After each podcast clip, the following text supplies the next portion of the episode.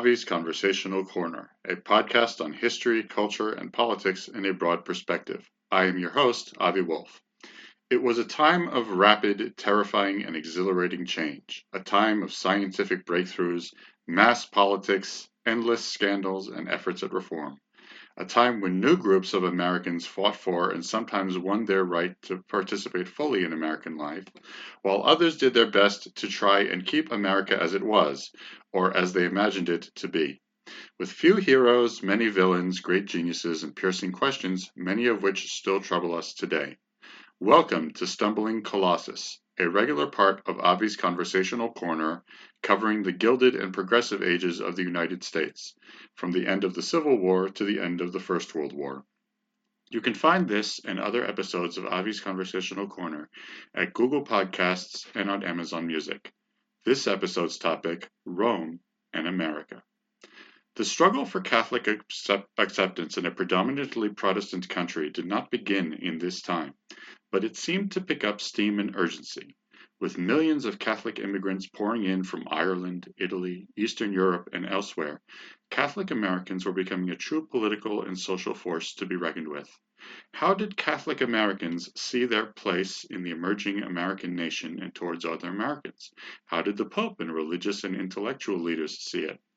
And how did they deal with the fear of divided loyalties among natives and nativists? With me today to discuss at least some of these issues is Professor James Patterson of Ave Maria University. James, welcome back on the show. Thank you. Uh, so it's great to be back, Avi. I am uh, very happy to uh, to talk about this subject. This is actually one of my favorite periods in um, uh, in Catholic history in America, even though it's act- it's also quite a quite a, a rough one. Uh, but that's what makes it so interesting, all the conflicts and personalities involved. Indeed, uh, that's part of what attracts it to, attracted it to me is that it's a it's a very messy story, but a very interesting one. So let us imagine that a would-be traveler uh, from Europe comes is interested in learning about um, how Catholics are thriving or perhaps not in the United States at the at the end of the Civil War, uh, around the around the middle of the Gilded Age, and by the end of the First World War. Uh, what might they see? Uh, what what what might have changed, and what might have stayed the same? Okay, so the uh, probably the best thing to consult for this is uh, a, a, an incredibly significant uh, uh, a plenary council, uh, which is where uh, leading figures in the American Catholic Church would convene. This is the third plenary council of 1884. It meets in Baltimore, Maryland. Um, a lot of people don't know this, but Baltimore, for the longest time, was really the the chief diocese uh, for the American Catholic Church. It was the uh, it was the first one ever created, and the therefore the first American Catholic uh, uh, bishop was its first holder, uh, John Carroll, and so there's a real significance to John Carroll being sort of related to the only Catholic founder to sign the Declaration of Independence. So the the the the, um, the starting point for uh, for the Catholic Church was always to uh, to meet in Maryland, and the plenary council is something that's written with uh, a direct report to.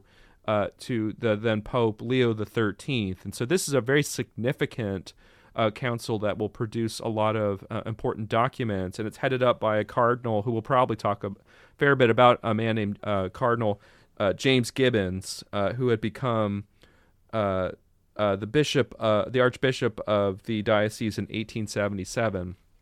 But at the third plenary council, one of the one of the bishops provides an account of uh, what the church looked like. I won't read this very long paragraph from the memorial volume of the Third Plenary Council, but I'll, I'll, I'll provide some of the statistics that are listed in it. Uh, so in 1884, uh, uh, a person walking around the United States would have noticed um, uh, that there were six million six hundred and twenty-three thousand Catholics uh, and there that the church ha- uh, had almost seven thousand priests, sixty-one bishops, um, seventy-seven hundred churches and chapels, seven hundred eight seminaries, colleges, and academies, 294 asylums, 139 hospitals, uh, and they had uh, 2,500 parochial schools, um, and uh, with with uh, thousands and thousands and thousands of students. Um, and so the number of Catholics in the United States, sort of in that sweet spot of the Gilded Age, uh, was huge, and had an incredibly loud, uh, I'm sorry, incredibly large um, uh, presence, especially in American cities. Uh, where Catholics um, often stayed after arriving as immigrants to the United States. Uh, and uh, this growth in institutions, um, uh, this sounds like, uh, you know, like you would expect the numbers to be. But what's important to understand is that this all happened in a generation, maybe like a generation and a half. And, and in the midst of there, there was, of course, the Civil War. So from the famine Irish arriving in the 1830s to 1884, suddenly the uh, American cities are completely full of Catholics. Uh, and it produced all kinds of concerns uh, that uh, a lot of um, uh, Protestant and otherwise uh, anti-Catholic politicians were were prone to responding to. Uh, interesting introduction. So before we get into James Gibbon and and and the plenary council, which sounds quite fascinating, setting Protestant concerns and I guess paranoia aside, what was the attitude of your average Catholic or your average priest uh, towards Rome, uh, considering the general attitude of the American government, which, even when it wasn't explicitly Protestant, was certainly not a fan of the idea that any American citizen obeys to authorities? Right. Um, so the predominant view uh, in uh, the uh, the bishops of the period was called the Americanist view. Uh, the Americanist view was one of integrating American uh, Catholic life into the church. Uh, most of the people who ad who advocated for this position were Irish. the um, the bishops in the United States were predominantly Irish. Now, not all of them did. Well, you know, we may be able to talk about some people who didn't like um, uh, Archbishop Michael Corrigan in New York was not a fan of this. But your average Catholic, the people who maybe they didn't even get to meet their bishop, and the average priest were typically uh, very uh, eager to prove their patriotism. And in fact, many had during the Civil War, uh, despite um, a rather complicated relationship to slavery, especially with some uh, people like. Uh, Bishop John Hughes uh, in New York. Uh, during the Civil War, uh, most of the uh, the Catholics who fought were in the Union, and so there there was this sense in which the Catholics had spilt their blood for the uh, the preservation of the Union, and so they were t- they were they were normally very enthusiastically patriotic, and were very concerned that no one took them seriously on this. Um, this is why at the plenary council, uh, Gibbon uh, has in his his letter uh, that uh, he wanted to educate American Catholics that the founders founded wiser than they knew. Often repeated is the line "founded better than they knew," but that's actually uh, a misremembering of the line that started with Father John Courtney Murray and was repeated by a bunch of other people. But um, there was this this earnest attempt to prove that American the Ca- American Catholics were patriotic uh, loyal citizens. Um, and uh, and a big reason for this is because that's what their bishops wanted too.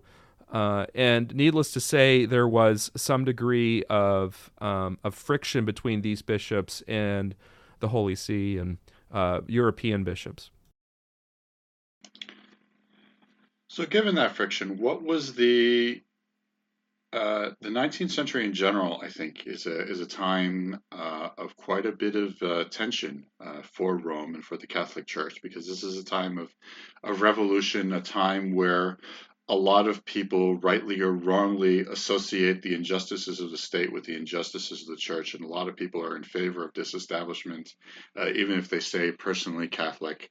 Um, there's a rise of a of a of a working class which kind of sort of is uh, kind of secularizing in some ways and in all that, so what is the you you so you mentioned the the attitude of the the American bishops.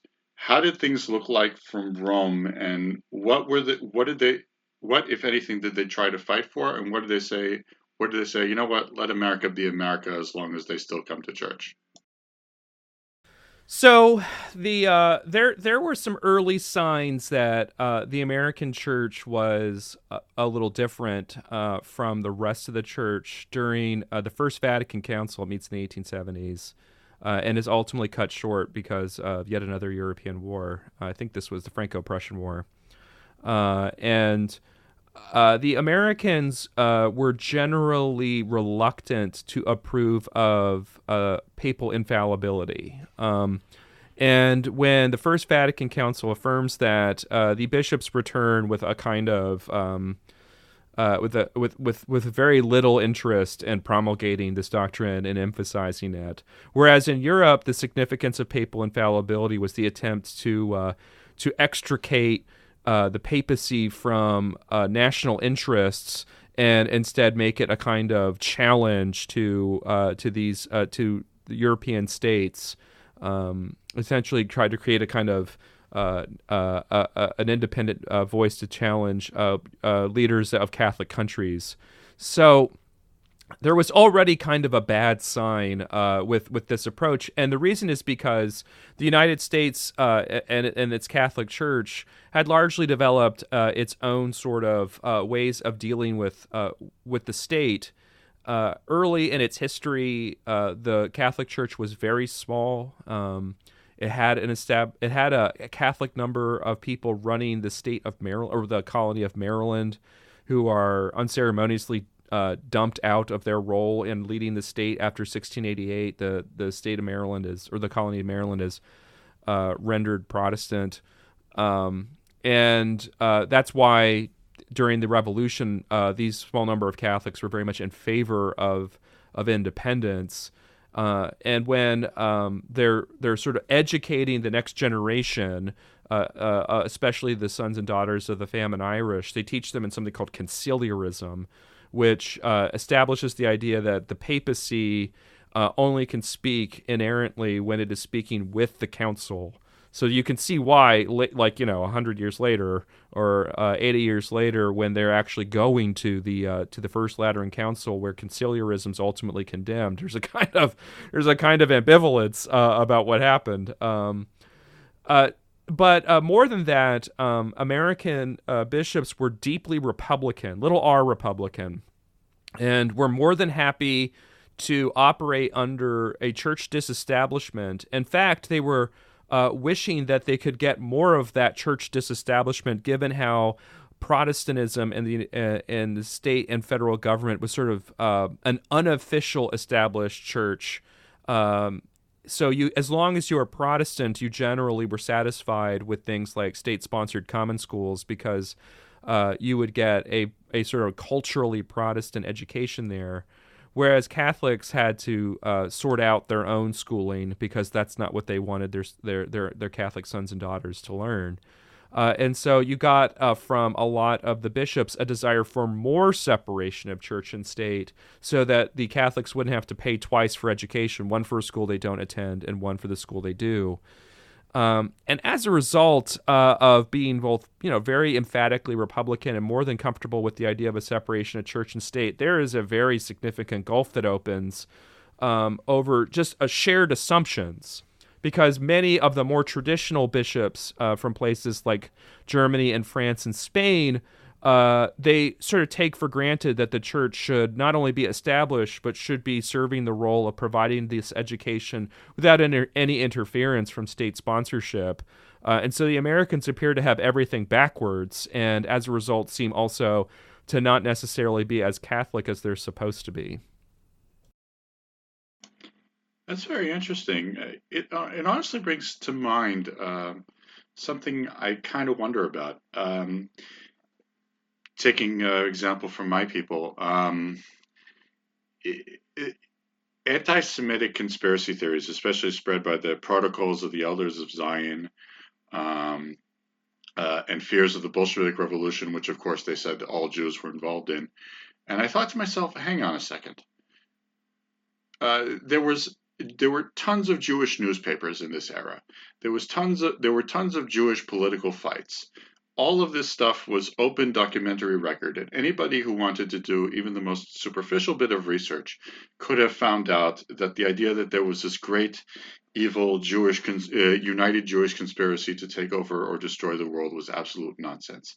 And yet a lot of ostensibly intelligent people believed it. And from what you're telling me, uh, the people from the leadership on down in America very much wanted to be Americans, went out of their way to try and prove their loyalty, and a lot of this stuff was easily open public record, and they even clashed uh, with their own supreme religious leader.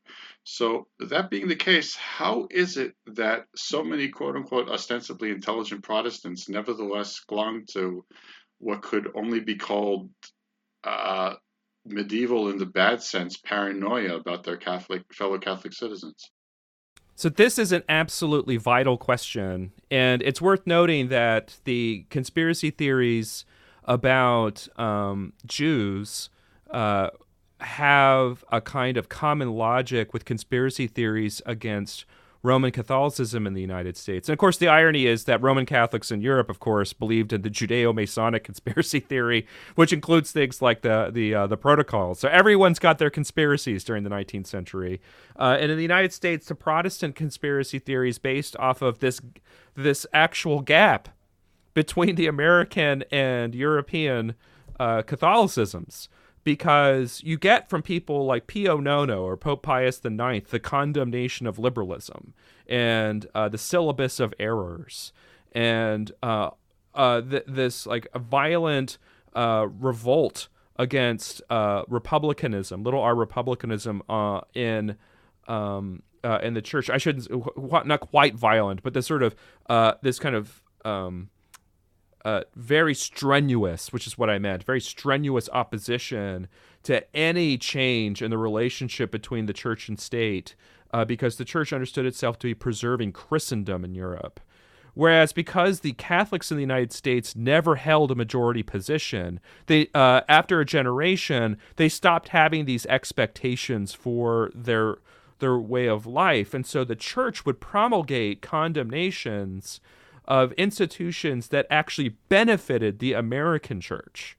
So the idea of the separation of church and state's very bad if you're in a Catholic majority country and the church that's being uh, se- uh, separated from had a historical role in providing the cultural foundation for that culture that the church had you know, spent a millennium building. Whereas in the United States, the separation of church and state is one of the things that will actually protect it from uh, a Protestant establishment. Um, and so when you got people like Samuel Morse uh, writing um, uh, uh, anti-Catholic tracts, or then after more more uh, appropriate to the Gilded Age, uh, the Ku Klux Klan uh, and its various tracts. The reason that they suppose that the American Catholic Church is such a danger to the the the the, re- the liberty of the United States grounded in the English Reformation was that they believed that the American clergy and the American laity were lying, uh, and that everything they were saying was a front uh, for the eventual seizure of Republican government by the papacy. Uh, so the the idea that you had um, a, a, sort of little r Republican Catholic Church in America was a front that was meant to insinuate a group of people who were fundamentally disloyal uh, so that they could eventually, once their numbers are large enough, uh, produce uh, the revolt, re- uh, the revolution against the Constitution. And the way that they could do this was only, of course, with the Irish, according to these conspiracy theories, because they were too stupid and too dissolute a people to do anything but what the church told them to. Which is why they're depicted as sort of uh, as sort of uh, like sort of like monkeys and apes with sticks uh, and uh, the, and and the cartoons of the era. Uh, so it did. So every time a Catholic priest or a Catholic bishop or a leading Catholic figure in the laity said, "No, we're actually um, very dedicated to upholding." Um, the Constitution as a protection of our natural rights and liberties, that was actually proof to these the people who believed in these conspiracies that the conspiracy was true. So that's uh that's quite a position to be in. Um, and as you were saying, um, uh, any efforts uh, to uh, to corroborate the claims made by these Americans was ready readily available. This document from the Third Plenary Council is is readily available to people who would consult it. But anytime they'd read it, the uh, conspiracy theorists would assume that this was all just a cover story, that they were covering their bases for that moment when the octopus uh, in the Vatican, the Great Whore of Babylon, would make the call, and uh, America would be dissolved and, and placed under uh, the vassalage of the Holy See. Yeah, man. Uh, not much has changed. You just uh, they change change the targets, change the conspiracies, but the mode of thinking never changes, I guess. So one thing uh, which uh, was driven by this sort of fear of disloyal uh, fear of disloyal Catholic citizens was, of course, the the infamous Blaine amendments, which basically for basically on, the only public money for education could only go to public schools, which at that time were effectively Protestant schools. So, how exactly did the Catholics uh, manage to just financially and organizationally deal with the fact that, as you said, now they have to pay taxes for schools they don't want their kids to go to, and they have to pay money to maintain the schools they want their kids to go to? So uh, the answer is not well. Um, uh, for as long as there had been uh, Catholic parochial schools in the United States, uh, there had always been a financial crunch. And the reason for this was that uh, your average Catholic uh, did not make as much money as your average Protestant. Um, this is owing to the fact that many of the Catholics arriving in the United States during the 19th century uh, did not arrive with anything. They did, you know, they would spend all their money on just getting across the ocean, and they were coming from places where they were not really allowed to own anything. So you're talking here about the Irish Catholics. Now, a minority of the Catholics arriving in the United States are German, uh, and the thing about the German Catholics is that they uh, go inland. And uh, they, they, unlike the Irish, who have a different settlement pattern, they, pattern, they stay in the cities. The Germans move inland, and they have much less of a problem with developing their own schooling. It's the it's the Irish who work low uh, who work low income jobs and arrive in such abundant numbers so quickly that make uh, the scale of the educational problem go up so fast for bishops who may maybe are very smart in theology, but uh, you know suddenly need to operate a diocese that costs a ton of money. So normally the way that a bishop would deal with this would be to fundraise. Uh, in the early days before the Gilded Age, the way that uh, John Hughes did it, Bishop John Hughes did it, was he he essentially went with his uh, Saturnale, his his uh, his hat, uh, and went to all the capitals uh, of Catholic Europe and begged for money, and he gets money from like uh, you know. Uh, Austrian nobility and stuff like that to get the doors open. But by this point, in, by the Gilded Age, um, there are other things that people are trying. Now, they can keep the schools open, and one of the major reasons they can keep the schools open is that they do not have to pay the teachers, since the teachers are religious. They're uh, they've taken vows of poverty. Many of them are nuns. Uh, also, a, a, fair number of them belong to teaching uh, uh religious orders of men. Uh, so uh, at this point, what you really need to cover are the buildings um, and and the books and stuff like that. And these are, all have to be paid with through private fundraising. and the these efforts at first are very difficult and only pick up speed when um, the generation, the first famine Irish generation, move from low income to maybe middle income status, and uh, this is the Gilded Age is when this starts. Uh, so early in the Gilded Age, like right after the Civil War, because of the general sort of economic, um, uh, the general economic problems of the period, uh, it's very difficult to keep these schools open. But by the end, when we get to like right up to the progressive era, uh, these schools are open. But it, it, there are a lot of very important figures who who try to create schemes uh, to keep their their books uh, uh, their schools open. Um, Archbishop John Ireland, who's one of the real titans of the American Catholic Church during this period, a man who made a lot of very bad and a lot of very good decisions. Uh, Uh, we could talk about him later if you like. Uh, he uh, he he tried to uh, create a school program uh, in uh, in which the that he would essentially sell the parochial schools to the state, but they would reserve the religious orders teaching in them, and the church would cover the periods of the day and the curriculum for the sectarian educational part of the um, of the day for the various students. Uh, and there is a hue and cry among more traditional Catholics over whether this is licit, whether uh, you know these schools are are allowed to do this uh, because they regarded uh, Ireland as compromising the integrity of the church. It goes all the way up the chain in the Vatican, and the Vatican says it's okay. And then as soon as Ireland gets news that it's okay, uh, the state, uh, Minnesota, rejects the plan. So you know, it, it is incredibly complicated. And a big reason for this is because, as you mentioned, you have Blaine amendments. And the Blaine amendments are these efforts to uh, deny sectarian schools funding, but practically speaking, common schools or public schools were Protestant schools. Uh, and so the apparently neutral strategy uh, or law uh, of of denying sectarian schools public funding to preserve the uh, separation of church and state was really a strategy of excluding Catholics from uh, from this funding apparatus. And originally, Blaine came up with this idea in eighteen uh, in eighteen seventy six as a senator from Maine. Uh, to help boost his national profile and also to kind of put his arm around President Grant, who was a fo- was fond of the idea. Uh, now, at the federal level, it fails, but a lot of states adopt these uh, these Blaine amendments as a way of preventing what they see as this like emerging Catholic uh, uh um, uh, uh, beast that wishes to suck the at the at the public teat for all of this money that would then educate a generation of Catholics that would seize the republic out of the hands of its of its Protestant liberty and surrender it to to Rome.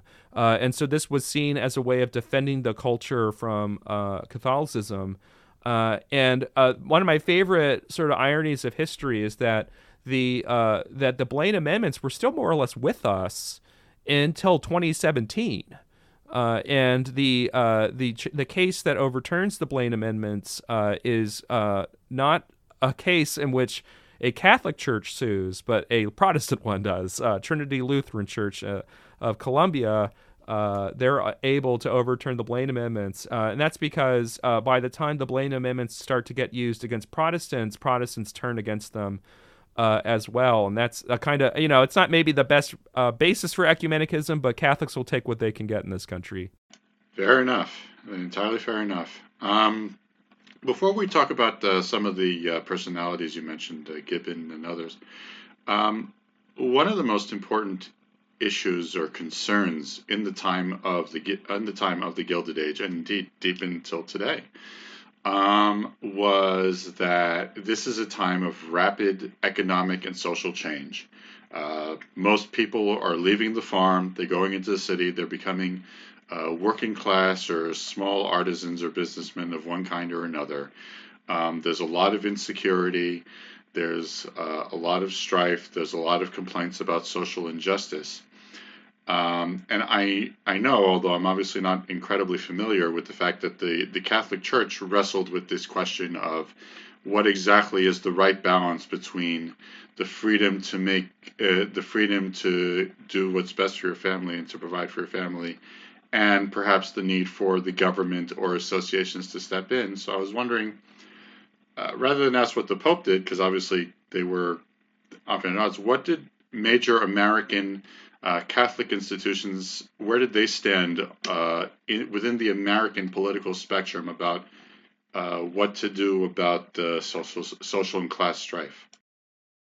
So um, during this period, um, the Catholic Church was very f- in flux.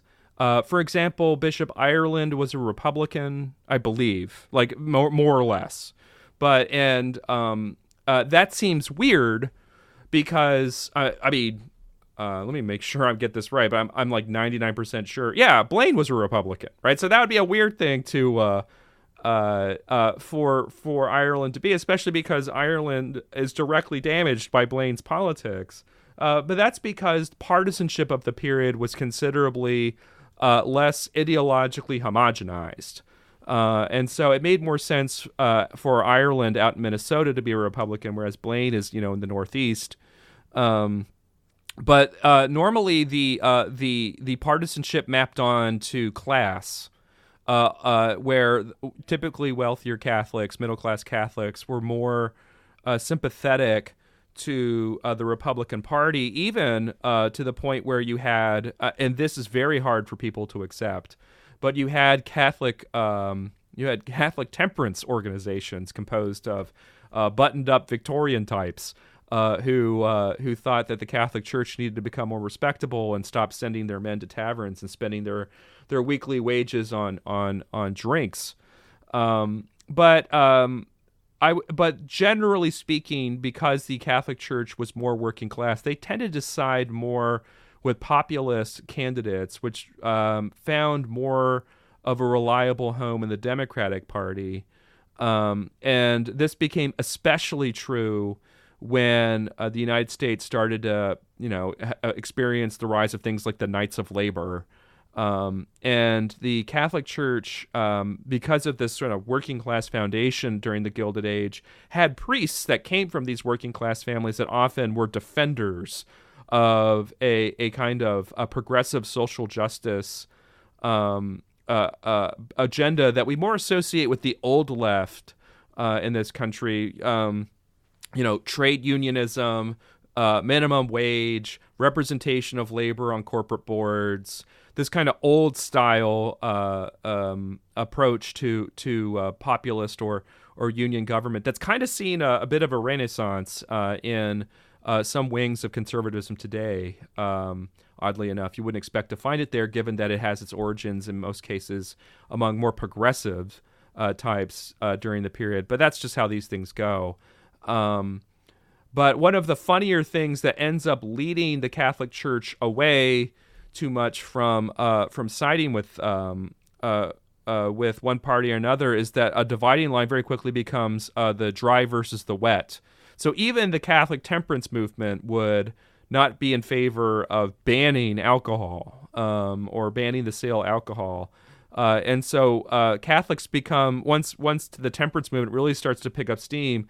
Uh, even the Catholic temperance people were very frequently like not a fan of the total ban uh, and so, if you were a Catholic, you were automatically associated with being a wet on the question, which meant that uh, you know uh, that there was a kind of peculiarity or a wrinkle uh, to a person, uh, even being very progressive, that they would probably also like you know to to have a scotch every now and then without having to be sent to federal prison. Fair enough, and it sounds it sounds logical enough. So tell me more about these these these these characters, the Gibbon, Ireland. Who were they? Why are they important for this period? What impact did they leave? Oh, you didn't tell me we were doing a six-hour podcast. Uh, this is no okay. So this is very uh, this is this is going to be the shortest version of this I could possibly give. Um, one of the outcomes of the plenary council of 1884 is the establishment of Catholic University of America. Uh, and the, the, start of Catholic University of America is still around today, right? It's it's um, it's in Washington D.C. where uh, it was founded. Uh, this is a real triumph for the for for the uh, the bishops. Uh, John Ireland from St. Paul, Cardinal James Gibbon from Baltimore, wanted there to be a, a, a, an Episcopal school, not like Episcopalian, but an Episcopal school that the bishops would fund and would be the the heart of of American Catholicism. Now, before that, it had been Georgetown. The thing about Georgetown is that first of all, it's Jesuit, uh, so it has a very specific religious order component to it that makes it considerably less universal than the bishop's school. Uh, the other thing is that uh, when uh, Bishop John Carroll founded uh, Georgetown, it was understood to be allowed that any any anyone could go. Uh, and so the Catholic University was supposed to have a very Catholic identity. And so you would think that this would be a kind of triumph, and in a way it is. I mean, it's it's great school. It's still to this day, even though it's a rival of Ave Maria. So uh, maybe it's against interest to say that, but that's how you know I mean it. Um, but the thing about Gibbon in Ireland is they're what's called um, Americanists. I mentioned this term earlier.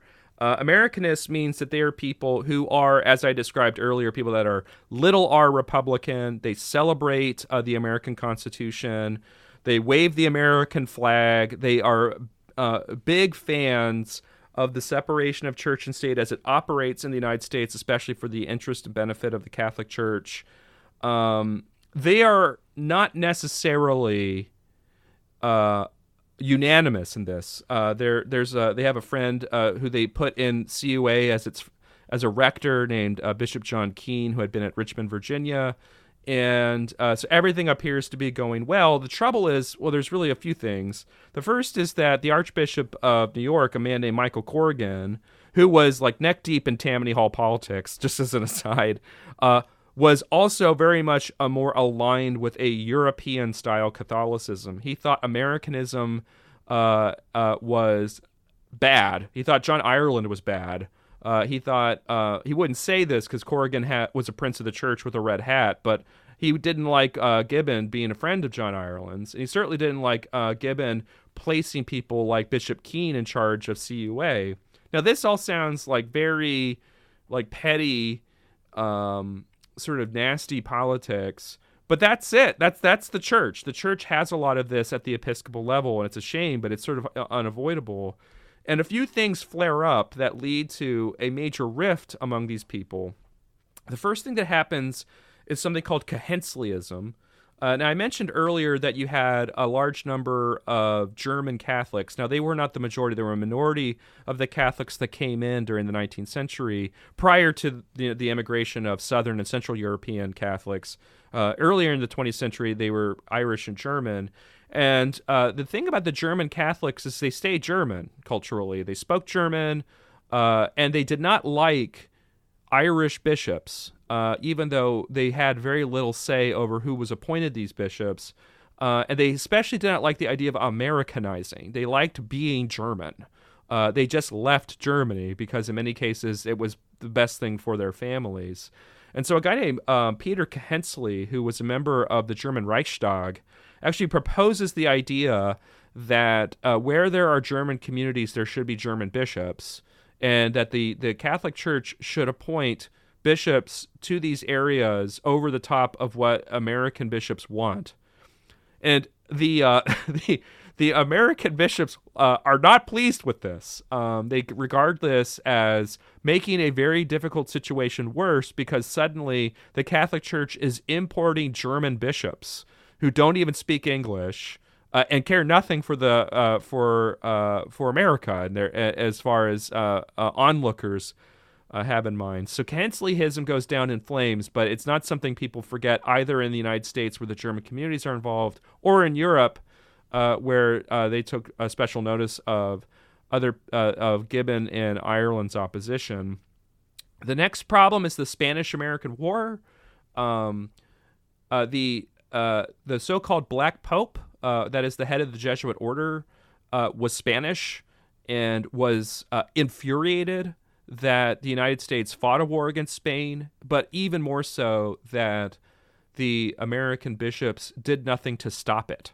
Uh, he thought, because he's Spanish, um, he thought that the American bishops would have incredible, at least soft power, uh, in persuading uh, American uh, political leaders. Uh, and what, of course, uh, this this man did not understand was that if the bishops in the United States had come out against the Spanish American War, it would have been a nightmare for the Catholic Church. Uh, uh, and I don't know if uh, the American bishops actually cared all that much about the Spanish American War. I don't actually know, but um, but the biggest problem that uh, that people like Gibbon and Ireland had was a man named uh, uh, Cardinal Francesco Satolli, and he's what's called an apostolic delegate, essentially a representative of the Pope in the United States. And he was at Washington, the nation's capital, and also right next to Catholic University. Um, and he was at first very good friends with people that were Americanists, like Keane and Gibbon in Ireland. But over time, he sort of migrates over to the more uh, reactionary types uh, like Corrigan.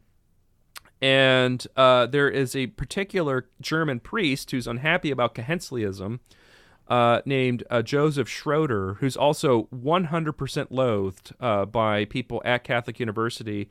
He teaches there, um, uh, but very quickly makes friends with uh, Satolli, even though he's not well liked at CUA. And Satolli actually helps with the process of getting Keane fired from CUA as its rector. And then the year after that, Schroeder's fired and sent packing back to Europe.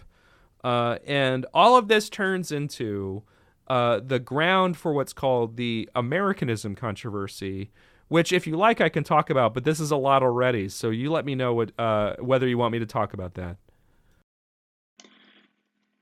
Um, well, before we go into that uh, a little bit more in detail, uh, I thought I might veer a little bit sharply uh, into direction into the direction of a question I forgot to ask. Um, you mentioned briefly the uh, the fact that the the Catholic Church, or at least some of its members, had a complicated relationship, let's say, with uh, the reality of American slavery. Well, in this era, slavery is over, um, but the problem of uh, Black American civil rights is still very much an issue, especially with uh, the failure of Reconstruction and the collapse uh, and the collapse of the uh, military government and the imposition of redemption. Um, and so I wonder, not just a question, not just as a question of uh, what was their general attitude as Americans. I imagine uh, their position in Louisiana, there must have been at least some Black American Catholics who were subject to these uh, degrading and awful uh, depredations. What, how, how, if at all, did uh, did did the Catholic American leadership react?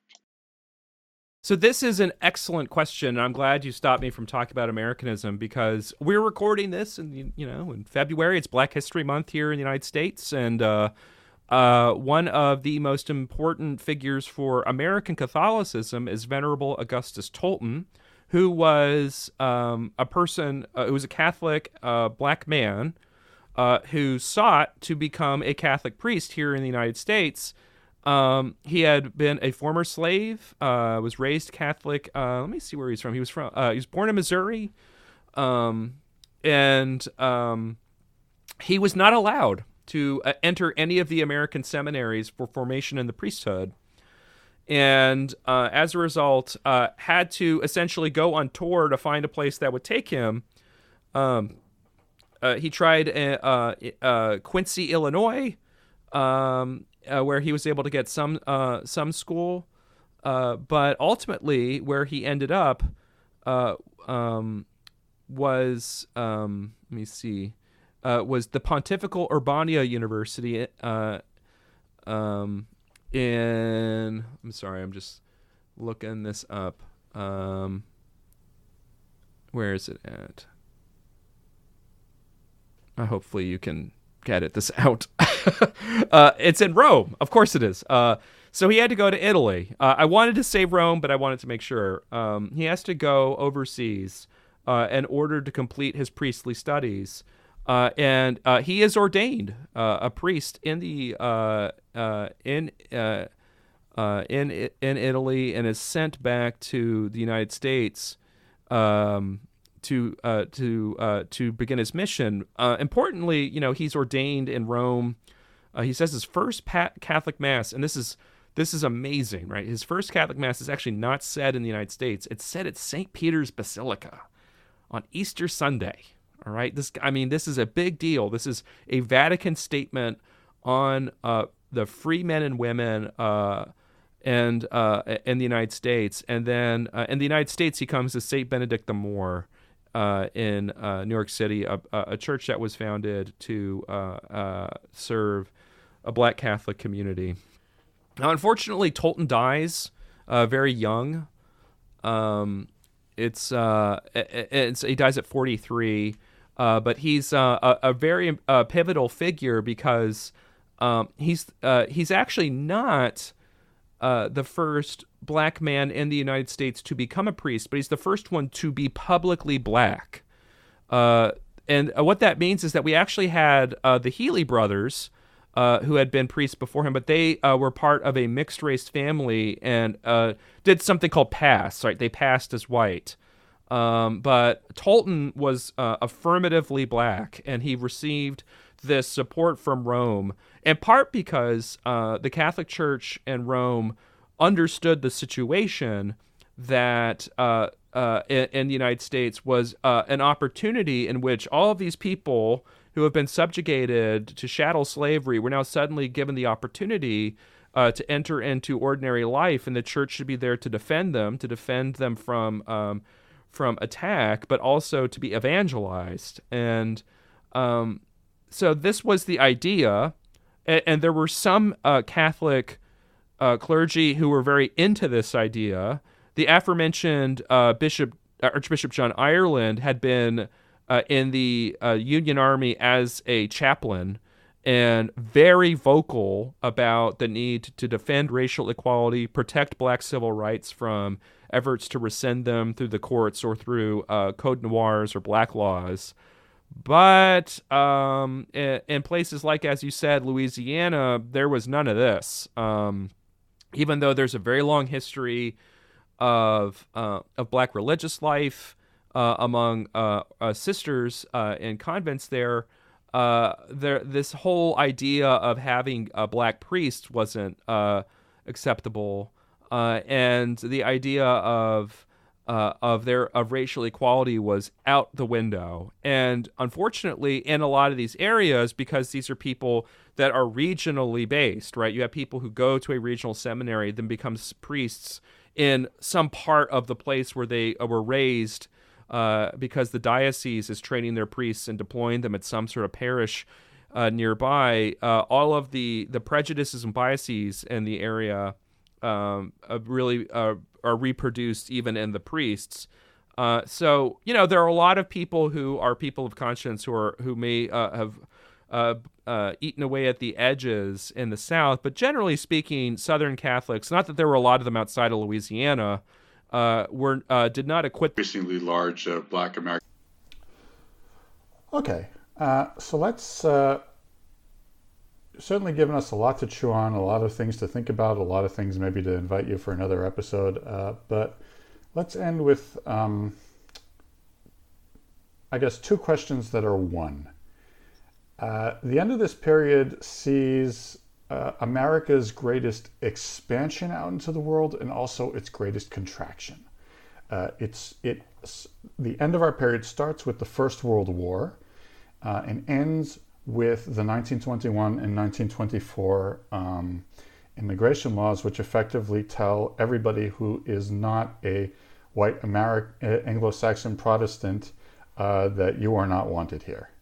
And I honestly wonder how did the, because I know that, for instance, the First World War, much like the Civil War and many of America's wars up, up until that point, was very much a Protestant crusade for many leaders and many thinkers. Um, and Wilson, Woodrow Wilson even uh, formulated as kind of a crusade for, uh, to make the world safe for democracy. And I was wondering, what did American Catholic leaders think or feel about, on the one hand, America was quote unquote uh, going on this great crusade, what they thought of the idea of crusading, and they even called Pershing a crusader. And on the other hand, by the end, it felt like uh, there had been such an, an enormous backlash uh, that they're that they're honestly being told, okay, those of you who are here will put up with you, but you can't bring any more of your people. So the um, the the First World War has a, an event in it that I think a lot of people forget about, which is that uh, Woodrow Wilson more or less gave his blessing to vigilante groups to engage in uh, forms of what they regarded as pro-American activity uh, which included things like uh, the suppression of uh, German language newspapers and associations, and a lot of this happened in the Midwest, and uh, a lot of uh, Catholic communities were were were caught up in this German Catholic communities. And so they experienced a pretty significant transformation where they had to immediately start printing in English and speaking in English and teaching in English, uh, all in order to demonstrate their uh, their patriotism. Um, and the uh, you know the, the the issue with so much of uh, so much of this transformation was that it did have, as you say, a kind of missionary quality, a kind of Protestant crusading quality to it. Uh, and, and, the Irish uh, in in the United States uh, were somewhat attenuated uh, when it came to how they wanted the war to go. Uh, a big reason for this was that um, Catholics in the United States sometimes hated Britain more than they could hate anything, especially if they were more recent immigrants, and they were raised to, to feel this way. Uh, so if they saw Great Britain uh, suffering losses in a war, that must be a, a, good thing. So a lot of Irish Americans were happy to see uh, the British uh, dying, uh, and so they had a kind of sympathy for the Germans. Uh, now, this wasn't widespread, it was more sort of uh, dotted around, but it was sufficiently common that uh, the issue really uh, really resonates with uh, a, a, a, a, later development where the, the person who's able to really concentrate this this hatred comes along in the interwar years. A father, Ch- Charles Coughlin's, who I'm thinking of, um, so the uh, the other thing to to point out here uh, is that this is also a period in which the Catholic Church uh, is beginning to deal with issues of progressivism, and the the Catholic Church facing uh, these issues. Um, took a took an interest in temperance movement. If you can believe it, there was a Catholic temperance movement, uh, but also in social justice causes, and these stem directly from the uh, social encyclicals that came out of Pope Leo the Thirteenth's uh, papacy, uh, and so at this period uh, in the in the years after the Americanism controversy, uh, there is uh, a kind of turning towards social justice that had really kind of already occurred with people like Cardinal Gibbons and Archbishop Ireland, but becomes very much a part of the the legacy of Monsignor John Ryan. Um, should have looked this up. I'm just gonna do a quick uh, search on when he was born. Yeah, so he he um he's he's at this point uh, in in the uh, in the early 20th century engaging in uh, some of his early work, his early study, and then eventually um, uh, by 1923 uh, he is beginning the Catholic Conference on Industrial Problems. Uh, so we, it's a big part of uh, of this progressive period is uh, is caught up in the desire for social justice, and there's a very strongly working class element to uh, what they're doing here. There's a strong sense of worker solidarity that is meant to be a, an alternative to. Uh, to to socialist or or left wing causes, and often this is is associated with Dorothy Day, and quite rightly. But she's actually inheriting uh, and and concentrating a movement that had begun a generation before her. Okay, so that's the First World War. What about the uh, the immigration uh, the immigration mor- moratorium? Effectively, how do uh, ordinary Catholics and especially Catholic leaders uh, react to the door being slammed shut? Oh, I'm sorry, I forgot about that. I'm actually less certain. I think it's part of the reason why I forgot is you know academics. If if there's something we don't know, we try to bury it, pretend like uh, uh, but I'm I'm a little less certain on this. Generally speaking, um, from what I can remember, which is very very surface, uh, is that uh, Catholics typically uh, um, actually remained ethnically associated as much as they did religiously. So this means that um, they would prefer uh, to have, uh, if you're Irish Catholic, you'd want more Irish immigration. You wouldn't necessarily feel a kind of common cause with Italians or Polish uh, Slovenian Catholics, Mexican Catholics. Uh, you wouldn't necessarily feel uh, a common cause with them. That's actually a product of the American diocese and parish. Um, so, generally speaking, the Irish did have one thing they liked about immigrants, though, and this is something I, I just occurred to me while I was uh, mentioning the uh, demographic stuff. that um, is important to point out, which is that in major northern, especially East Coast urban centers like Boston and New York, uh, you you had uh, very powerful Irish Catholic uh, voting machines, and by machines I don't mean like scantrons or or lever voting. I mean like party machines, like Tammany Hall being the kind of uh, the classic example. Um, and in this case, there was an exception, uh, and the reason for this is that if you see, you know, uh, like a Czech Jewish family trying to get off the uh, the boat. Uh, in fact, uh, you know, they didn't even uh, have a chance to get off the boat. Um, there's uh, an excellent book on this. Let me just go over here and check the name.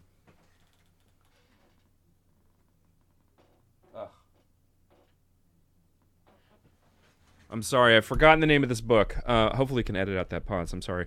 the that that the you would often have Tammany Hall members rowing out to Ellis Island and getting people to register for the Democratic Party and to become sort of integrated in Tammany Hall before they even left Ellis Island. Uh, and um, amazingly, these kinds of connections that Irish Catholics make in places like Boston and and New York, uh, not just there, but also places like Chicago and Baltimore. But uh, they, they this leads to is uh, that Irish Catholic and uh, Jewish immigrants.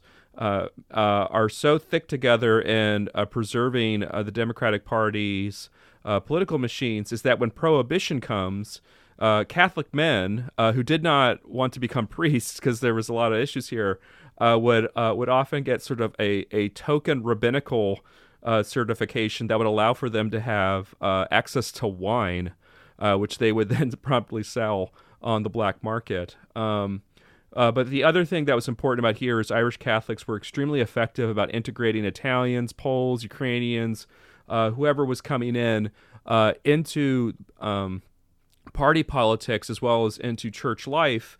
But even in the case of Jews, uh, they were at least able to form some kind of uh, integrated politics. But this is not to say that they necessarily got along. And there's plenty of stories about, um, you know, uh, Irish Catholic kids like snatching uh, um, kippahs off the heads of uh, of Jewish immigrants or what have you. Uh, but it was at least uh, you know a pretty raucous city. Uh, but there was this uh, curious example of of this kind of immigration playing a significant role when that when it gets uh, and and sort of development of of social life in these cities. So when this gets cut off, um, there's a pretty significant um, change in the profile of these of these machine politics organizations that go from uh, primarily based around sort of new immigrants who have come to the United States, maybe don't even speak the language, uh, to second generation families who are more established. And so the, the profile of the party issues actually uh, change a little bit over time to the point where, like Tammany Hall, before it reaches its final end, is almost respectable, but, you know, um, almost. Uh, emphasis on the almost. Okay. That so uh, that is a uh, great uh, coda to our conversation, uh, and I very much hope to be able to invite you on uh, uh, when you're available for more in-depth discussions of many of these fascinating characters. Professor Patterson, thank you very much for coming on. It's been a pleasure. Thank you very much. It was a treat. this is one of my favorite topics, so it was great to to talk to you about it.